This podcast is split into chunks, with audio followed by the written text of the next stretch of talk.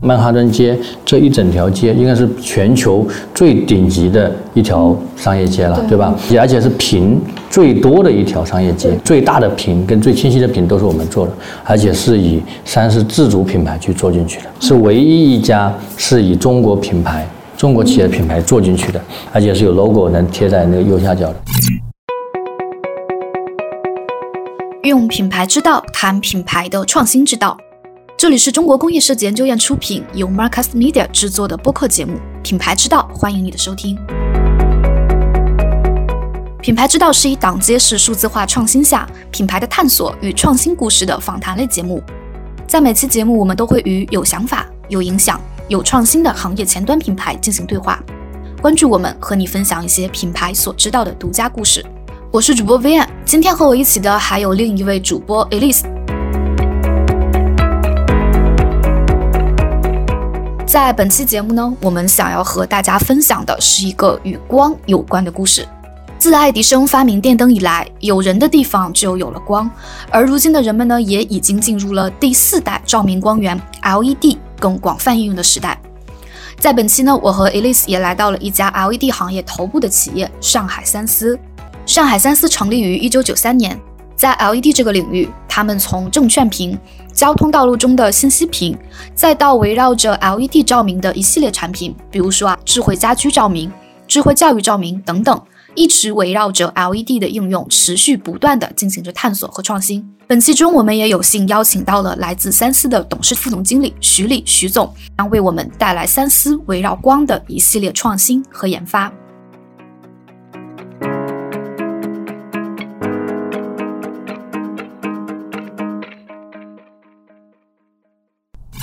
那首先呢，我们先有请徐总来为我们听众朋友们介绍一下三思是一个什么样的品牌吧。三思呢，其实到今年年底可能就是三十周年了。三十周年，我们一直从事 LED 这个行业，就是没有偏离过这个行业。就是从九三年开始，我们一直在 LED 这个领域深耕，从原来的证券。证券市场就是证券屏，到高速公路的信息屏，再到户外的广告屏，再到室内的指挥中心屏啊，包括到后来的照明和室外照明，室外照明比如说路灯、隧道、隧道照明，对吧？然后地铁照明，包括机场啊，这些就是一直延续在 LED 这一个行业里面。在当代人的都市生活中，几乎可以说是有人的地方就一定会有光。虽然很多三思的产品看似是 B 端的，但是其中又有非常之多是我们生活中每天一直都在接触的，甚至可以说每天都在擦肩而过的。比如说屏幕吧，屏幕其实你们高速公路上开车，上面都是雨天路滑，啊，雨天路滑这个品，这种品，我们从九八年一直开始做这个行业，从中国的第一条高速公路开始，啊，我们第一条高速公路是我们沪宁嘛，那。呃，那个时候呢，因为我们整个国家的包括基础的这些嗯科技也好，它没有那么前沿，所以说我们当然也有独特、独天独厚的优势。那就是从嗯一点一点开始跟着国家的脚步走，啊，从高速公路一第一条开始，我们一直跟着国家脚步走，就把这个市场也开做开了。现在在高速公路这个或者叫情报板这个领域吧，就是我们在应该全球都是比较知名的啊，也做了包括德国。包括挪威，包括这些国家的高速公路信息屏也基本上都是我们在做啊，呃，所以说这个是你们应该只要上了高速，基本上都能看得到的啊。应该其实所有人都都都能看得到啊啊，因为它的右下角可能都有三狮 logo，比如说就是上海三狮。说到城市中无处不在的光，除了各种照明的用灯之外，还有一个每天我们都会无数次接触的，就是各种类型的屏幕，包括像城市广场的大屏等等。这其中呢，就有一个关于三思品牌的小故事。可能很多人不一定知道的是，在美国纽约时代广场的 LED 大屏中，属于中国三思品牌的 LED 大屏占比是很高的。那比如说纽约时代广场、曼哈曼曼哈顿街这一整条街，应该是全球最顶级的一条商业街了，对吧？而且是屏最多的一条商业街，就比包括比我们南京路也好，比我们根本我们国内的没有办法跟它比的这条街。那这条街的我们屏的占有量，而且能达到百分之六十，最大的屏跟最清晰的屏都是我们做的，而且是以三是自主品牌去做进去的，是唯一一家是以中国品牌。中国企业的品牌做进去的，而且是有 logo 能贴在那个右下角的。以前我们在我们没进入美国市场之前，这些屏都是像世界五百强很多的，像像什么松下啊、索尼啊，包括这些这些国际大品牌做。我们进去之后，慢慢慢慢的从品质啊，从它的品质，从它的效果来说，嗯，把这个市场一点点打下来的。所以说，在美国的知名度还是蛮高的啊，包括。一九年吧，是吧？一九年，当时贸易战对我们发起了三三七调查，那也是我们凭我们自己的实力、专利，我们它实际上告我们这个专利，我们在很多年前这个产品这种技术我们已经在应用了，所以说当时如果它不撤诉，我们它这个专利群全部失效，因为我们很多年前这个专利我们就已经在品上面应用了，所以说带着现场去看了这些东西之后，它所以说才全面才才撤诉了。啊，所以说也是我们民营企业来说，在这个行业来说，能通过自己的产品技术实力能把三三七打赢的，也是也是很少的啊。就是在嗯激烈的国际竞争当中啊，市场竞争当中，就是我们三思当时坐在纽约时代广场以及曼哈顿商业街，就是我们当时最大的优势是什么呢？在技术上，我们嗯怎么说呢？就是嗯从技术角度来说，第一个呢就是我说我们的。呃，叫可靠性吧，我只能说它的可靠性，对吧？呃，可靠性，我们有一个技术叫单线传输技术。单线传输技术。这个技术，呃，行业里面其实到现在为止，我们已经十年了十多年了。到现在还没有哪家跟我们一样的达到这种要求的啊。比如说啊，因为你看到屏啊，它其实是很多像素点的啊，像素点阵列开来的啊，它是阵列开来的。它阵列开来，它每一个像素点它都要得到控制，对吧？那要不就是八乘八，要不是十六乘十六这种阵列的，对吧？那它就后面就要有很多信号线，嗯，对吧？那信号线它就要有有接口，那信号线线越多，它的可靠性就越差。出故障的概率也会越高，对吧？那我们可能把这个呃后面的，比如说八乘八、十十六啊或者四十八根线、二十六根线换成了一根线，就用一根电源线，就很就比如说一根的一点五平方的这种电源线，就直接就解决把这个线全去取消掉，就只有一根线了。所以说这种技术还是很难度非常高啊，也是全球唯一一家我们原来最早做出来的这个。其实不单单是 B 端，比如说今天的 C 端消费者。他们也会开始更注重产品的功能性，是不是有一些技术壁垒，有自己的专利等等。那相对的，对一些消费品来说，他们也会开始更注重在营销的过程中去强调这一点。比如说，我的产品在技术应用上，它为什么是有优势的？三思的品牌也有在尝试转型，从城市里的光到现在我们每个人家里的光。那么，对照明行业的产品来说，B 端转向 C 端会不会存在一些先天的优势呢？做工程端 To B 端呢，有一个嗯有一个市场的一个局限性，或者跟跟政策有很大关联，有有淡季有旺季，对吧？它从曲线上来说，它有峰值有有低谷啊。那我们想要做这个领域的，第一个它有市场足够大啊，这个市场比比我们 B 端要大很多啊，它足够大。第二个就是什么呢？它的填补我们整个经营上的一个。嗯，有波峰波谷，我们把这波峰波谷拉小，啊，这是从经验上来说是是这个原因。第二个、第三个呢，就是我们有那么好的技术，从 to B 上有那么好的技术，对吧？我有可靠、高可靠的技术，包括从。嗯，寿命也好，可靠性也好，对吧？包括它的拓展性的那个控可人性化角度来说，我都有很很多的 to B 上的技术可以应用到这个 to C to C 端。这样的呢，就相当于我们说的，原来军军品转化到民品，民品转化到老百姓应用，都是一个过程的。所以说，我们想把工业化的东西能通过一些特有的技术转化到民用品上来，这个呢，也是我们看好这个这个市场的一个原因吧。但是转型也是比较痛苦的啊。这方面主要是因为什么？嗯，比如说我打个比方，从一个城市隧道来说，嗯，城市隧道最注重的是什么？最注重的是它的人居、它的适应性、它的舒适性。嗯，因为城市隧道跟高速隧道不一样，高速隧道是快速的过去，嗯，对吧？而且都是大车小车一起走，而且安装高度很高，人感觉的事情没什么，因为快速过了。但是城市隧道它有一个要求，嗯，就是城市有一个特点，堵车。嗯。堵车，对吧？城市里面就堵车，堵到隧道里面怎么办呢？堵到隧道里面，它的环境，如果你的光舒适性不好，嗯，那就人烦躁，对吧？间接和交通事故啊一些。对对对，那就是光就要又要满足隧道的这种安全场景，嗯，又要满足人人居的这种这种人的心理。照明这一块肯定就每个人家里肯定以前以前可能一室一灯，现在一室一定是至少是多灯。我觉得用户对照明的需求其实到今天还是和之前发生很大变化的。就从咱们企业端觉得，对消费者来说，就是照明的需求和以往相比有没有什么比较不一样的变化？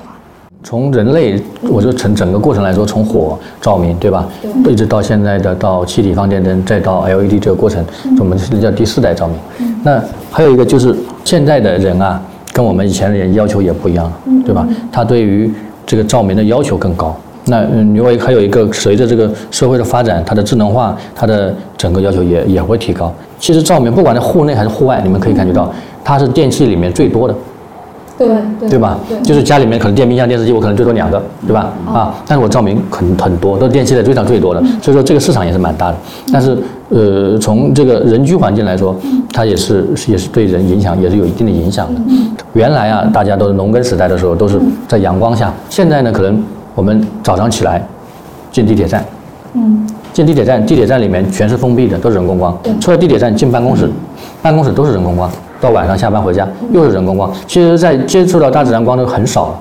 其实这个对人有没有影响？其实我觉得，大家我一说你们大家都知道有影响，对吧？它的 E 作用，它的所有东西可能都会爆发出来。毕竟人工光它还是有，它在波长里面，它在光辐射里面它是有有短缺的，对吧？它不是说连续性的，所以说这是也是有一定的局限性。所以说人的意识越高，人对于这个光的对健康的意识越高，他对于光的要求，他对于品质的越来越高。啊，家居照明呢，可能也是往这块方向也是很重要。所以说，你说一盏灯开始，为什么要多灯？那也是有 有因素在里面。像对光的要求，又要它其实兼顾到人本身的健康，同时还要考虑到能耗对大自然。对对，这一点其实应该对办公楼啊，特别是学校这种其实会大量用灯的地方。未来我们看好的，未来我比如说看好的现在的，比如说。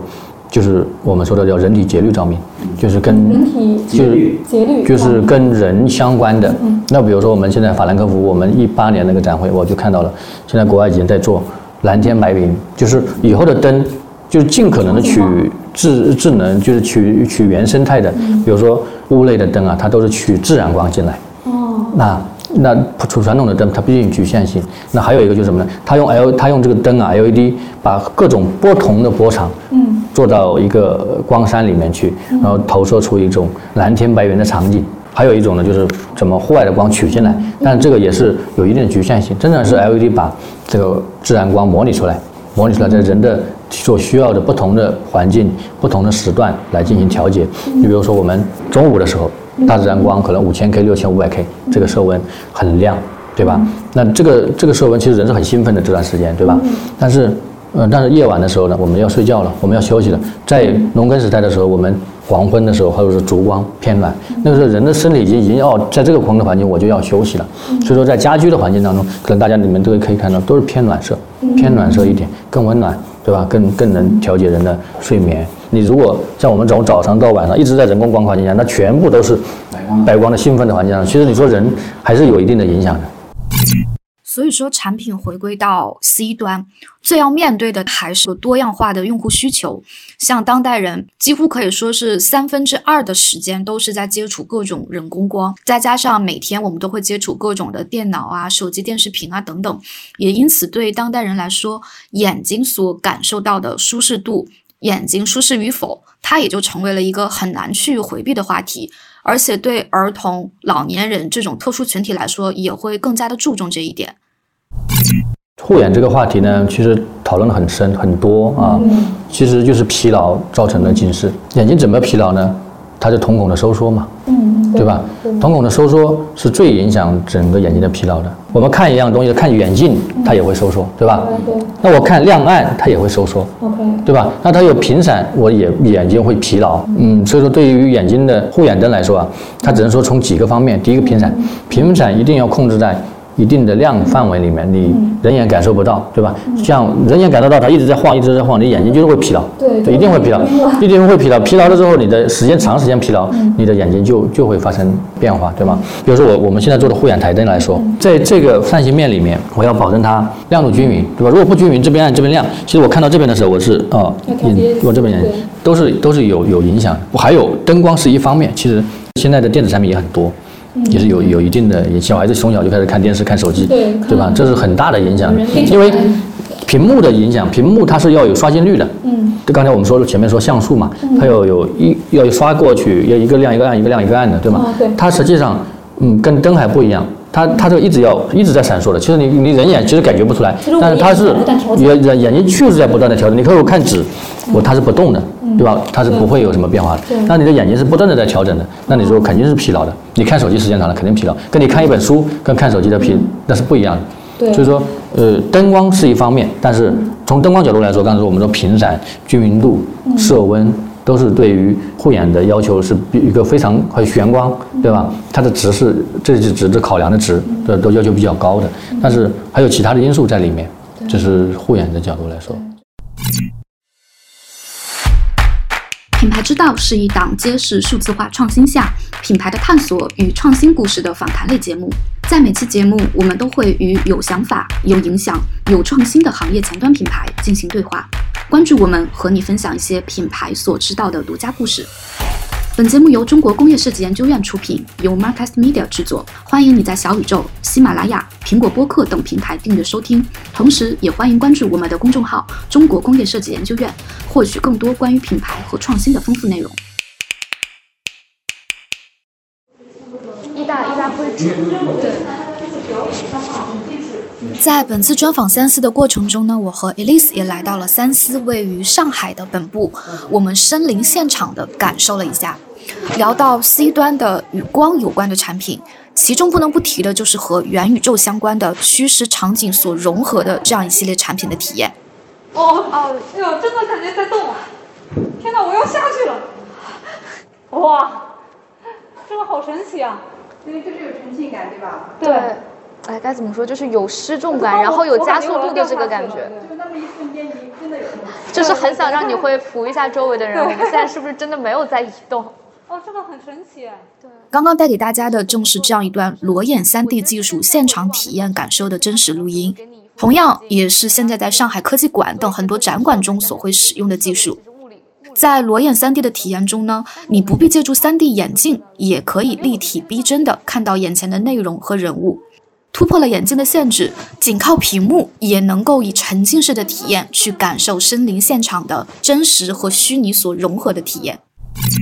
因为我们刚刚还看到了两个我印象非常深的，一个就是我们一个裸眼 3D，还有一个是我们沉浸式的一个体验空间。对我觉得元宇宙是一个今天还是一个蛮热大家在讨论的词，但是它有没有给其实从我们照明或者屏幕这个产业，它有没有带来一些商业上的新的想象空间呢？这个话题呢，其实元宇宙这个很热啊，包括呃国外，包括脸书改名，对吧？都是都是往这个方向去走的，包括我们腾讯也好，大家都往这边布局。未来肯定是好的方向，但是现在到底怎么样？呃，现在因为我们的产品呢，刚好是 LED 屏跟灯，包括系统集成，以后呢都可能跟它有相关。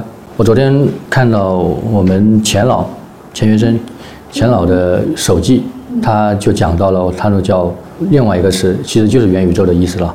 他讲到的是叫呃临近啊，叫临近啊。钱老写的叫临近这个词，就是为到发展到一可能到一定程度的时候，这个就是人要追求的就是更能身临其境的感觉。刚才我们只是把元宇宙的概念理出来，说让你身临其境的感觉，对吧？在这边屏上面你能感觉到已经感觉到身临其境了，但是这个身临其境能做什么呢？能做什么？那这个可能就每个行业他会去思考这个问题。但是对于我们这个行业来说，我们可能更为运维，比如说我现在考虑的是运维，对吧？我以后跟无人机、跟机器人搭配，对吧？我可以不用去现场，对吧？我可以远程的，我可以身临其境的感觉到现场的状态。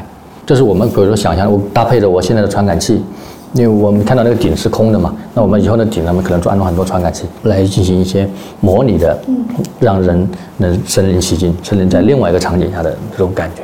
但是其实他没有去啊沉浸式，但是呃这个这个过程可能还有一个很大的一个空间啊。那比如说现在我们说拍电影。以前拍电影可能拉幕布，对吧？拉幕布找场景，对吧？找环境，对吧？找那个，比如说横店，很对吧？那现在我可以啊，我可以用动画，我可以视频把它后面做出来，做出来我就把这个场景全是平的，我全部都是身临其境的感觉，我的背景全部都是虚拟的。然后我的相机拍出来的时候就是实体的，比如说我那是个战场，我就在这个屏做的很大空间的时候，就是一个实际的一个战场。它屏上面模拟出来的全部都是真实的，里面实际上你背后看有很多人，其实你可能就你一个人在那边，背后很多人全是电脑里面出来的。就是从拍电影的角度来说，屏的应用，我们叫元宇宙的应用，也是在，也是个元宇宙的一个说法嘛，也是个应用。就是各个领域、各行业可能都在探索它的元宇宙概念。聊了这么多，从指示牌到广场大屏，再到人体自身节奏的光源。属于光的想象空间真的是无限的，就像我们前面提到的钱老曾说的这个临境，它包含很多我们都可能还没有想到的关于光的可能。那我会很好奇一个问题，就是当我们品牌每次去打开一个新领域的时候，特别是在技术层面，我们都是怎么样从底层来做这个创新的？呃，我举一个最典型的一个例子吧，我们往往做一件事，从根本上来解决这些问题。嗯，做一项技术之前，就是要把这个根本的问题解决掉。嗯，比如说那个单线传输技术，那是也刚才也讲了一个典型的。那第二个，我们从照明方面来说呢，我们散热技术，LED 的寿命，我们说了每相差十度。它的寿命就衰减一半。要想长寿命，必须要把这个散热的问题解决掉。不仅仅是，应该是半导体都有这个问题，因为它转换的能过程当中，一换一部分热，一部分转换了光。啊，那热要把它散出去。当时我们应该在这就在十年前了，我们就在研究这个怎么把 LED 当时做 LED 转成显示屏转成照明的时候，那时候因为转成照明就能量就要非常亮，对吧？那就功率就很大，那就把热量散出去。最早的时候，我们在在白俄罗斯跟一个科学科学家一起做一种材料，因为我们三生是从原材料开始来解决，不像呃跟传统的先不一样，我们可能就买一个东西回来装一装就好了。我们就从当时跟白俄罗斯这个科学家一起研究的是什么呢？在金刚石镀膜。你们知道铝的散热很好，对吧？金属里面铝的散热应该也是蛮好的，而且是物美价廉，对吧？那第二个是什么？那我们铝是导电的。导电的上面我没办法去做线路，我没办法去做 LED，没办法放在上面，对吧？那就必须要做做一个绝缘层。传统的方法呢，就是在铝上面加一层绝缘绝缘的膜啊，绝缘材质。这个美国最好的贝克斯材料，它导热系数只有二。所以说我们当时就研究说，呃，绝缘材料里面什么材料是能做到导热又好？嗯。啊，什么东西能绝缘，对吧？那首先想到的我们叫金刚石。其实就是钻石，钻石，嗯，金刚石导热系数非常高，就跟白俄罗斯那边那个科学家一起研发这种，嗯，金刚石镀膜技术，就是在铝的表面建设一层金刚石，嗯，很薄很薄很薄的，因为它又硬度又硬，对吧？一个做出来能做到非常薄又很硬，那这个就是就是很厉害了导热，对吧？那寿命 LED 寿命自然会长。嗯，后来发现呢，我们做成了，嗯，后来花了很大的精力做成了，嗯。做成之后代价有点大。因为它的生长，正钢石的生长是一个过程的，嗯。是建设是有一个长是一个时间的，嗯。它的做出来之后，呃，代价很大，代价很大之后呢，就变成一个一片很贵，这一片很贵的东西，你去利用到 LED 上面去，你没办法市场化，嗯没办法市场化，我们就就得开拓新的思路了，嗯，因为一个灯，比如说人家卖一百块钱，我要卖一万块钱，怎么卖嘛？那就重新找新的思路，把这个 LED 的热量解决，再再解决掉。后来我们在无意中。我们跟了我们董事长都是从基础原理去去想想这个东西的。他有一种发现，哎，我们中国人做陶瓷、做瓷不是很厉害吗，对吧？哎，陶瓷绝缘的，对对吧？但是理论上来说，实际上陶瓷是个保温体，陶瓷的绝导热系数，对，陶瓷的绝缘性能很好，对吧？我们航空航天都在用陶瓷，但是陶瓷的导热的，可能大家都知道，可能是不是不好啊？因为导热系数常常规的我们的导热陶瓷只有五嘛。那它的跟铝是没法相比的。对，这个过程呢，就是我们就在陶瓷上下功夫。我们找了很多，我找了学院校，找了材料的研究所。我们后来我们自己成立了研究团队，啊，我们自己成立一个材料所。我们一个因为可能他介绍了，我们有一个院十四个所，我们有个特别有个材料所。我们材料所呃自己研发，从原材料粉开始。就是陶瓷粉开始加上一些稀有元素加进去之后，然后高温去烧，从原来的导热系数直接，应该说提升了近二十倍，直接把这热量导热系数提上来了。导热系数提上来之后，相当于我原来这个口啊，原来我要说我这是装装那个是热量的水嘛，对吧？那我 LED 跟它接触的时候没有这层板了之后，我的这个口就变大了。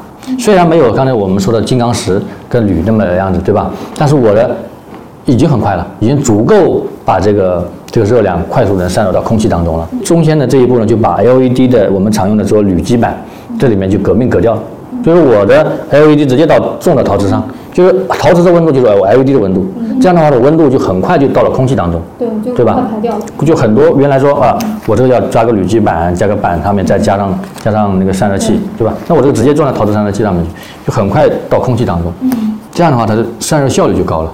散热效率高了，你这样寿命就长了。嗯所以说我们港珠澳大桥，嗯当时我们拿下这个项目的时候，也是因为这个技术，我们拿下了这个这个港珠澳大桥。因为在桥上面，大桥上面首先高延误，我们要十项全能嘛，对吧？高盐雾、震动、高温、高湿，啊，啊，都是在在那个天恶劣天气，啊，交变，就是突然的广东天气，你们可能去过，突然大太阳，哗下一场雨，对，对，很极端的这种嗯。这种环境，所以说当时我们这个陶瓷也就因为这个原因被选上了，啊，散热要好，啊，防腐性能要好，那那陶瓷本来就是防腐性能，在海里面千年不腐，万年不腐，对吧？那就是呃，刚好这个应用技术被港珠澳大桥有幸选中了，从上百家的企业里面把这产品挑出来，是评分十项全能，我们叫十项满分，就是才拿下了港珠澳。啊，也是震惊全全世界的这种，我们也是把这个技术研究出来之后，有这么一个一个机会。如果大家还是用铝的，那个铝怕腐蚀嘛，一下就腐蚀掉了。那我陶瓷我不会腐蚀，啊，我的热量就好。其实一下就上去了。对对，我们其实是第一个做出陶瓷隔热技术的。哎，我们全球专利。呃，我们嗯突破这项技术瓶颈大概花了多久？呃，说起来其实真的挺痛苦的，因为当时的第一个把这个要研发出来，嗯，研发出来，因为工艺我们基础工艺没有，对吧？就我们又自己做工艺，做工艺呢又设备又没有，对吧？我们要自己做设备。啊，自己从自动化设备做到自动化设备，设备做出来，整个过程又有它的成品率，因为陶瓷就相当于泥巴一样的做的，你要把它成品率做高，原来成品率做不高，你的价格就就就上就下不来，对吧？那价格下不来，你的市场占有量就不可能不可能有，对吧？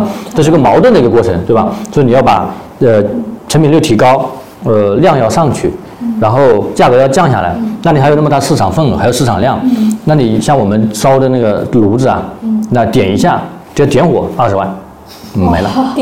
有就是不能不能停。哦，要一直在烧，一直在烧，烧到那个温度要从呃从刚开始点火烧，要二十天才能烧到我们想要的那个温度值，啊，所以说这个是很又投钱，呃又投精力，又投人力，你还要把这做成市场化，所以说我说这个是非常痛苦的一个事儿。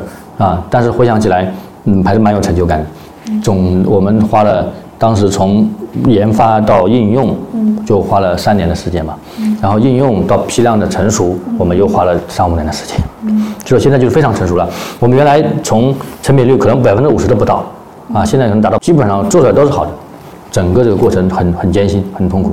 其实我们三思的产品能拿出去，行业里面一看哦，这就三思。为什么？为什么他们说呢？因为大家其他厂家大家的共识性就是共性很多。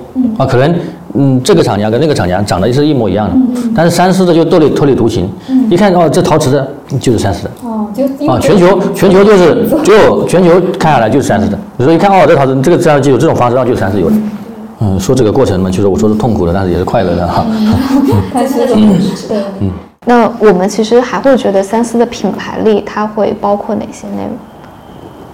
三思的品牌力，对，那我总结的就是第一个核心就是产品的实力，第二个就是我认为的服务。我们很多回头老客户，当然了，品质要很重要，对吧？它嗯可靠性更高，性能好，价格优。第三个，第二个就是我们的要服务跟上，服务好才是呃也会让老客户来来回头。有技术创新，有持续的技术创新，有可靠的质量保证，有更高的性能价格比，有持续优质的服务，嗯啊，那这是我觉得这三点是很很重要的啊。我们有个文化叫追求客户、员工及股东的满意，所以说是客户是我们放在第一位的，所以说这是是我们品牌力到现在我觉得持续下来的也是一个啊最重要的一个原因吧。对照明产品的诉求，不论是功能参数还是使用方式等等，其实都是回到了人本身对光的需求。与光有关的产品，想象力是无穷无尽的。甚至随着虚拟现实一词被越来越多的提及，在未来，LED 的应用也将会拓宽更多我们去看外界、感受外界的可能性。也再次感谢三思的董事副总经理徐丽徐总为我们分享。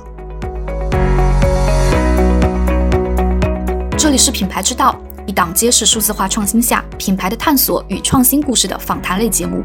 我们关注那些有想法、有影响、有创新的行业前端品牌，关注品牌所知道的独家故事。你可以在小宇宙、喜马拉雅、苹果播客等平台订阅收听我们的节目，也欢迎关注我们的公众号“中国工业设计研究院”，获取更多关于品牌和创新的丰富内容。本节目由中国工业设计研究院出品，由 Marcus Media 制作。是 v i a n 感谢你的收听，我们下期再见。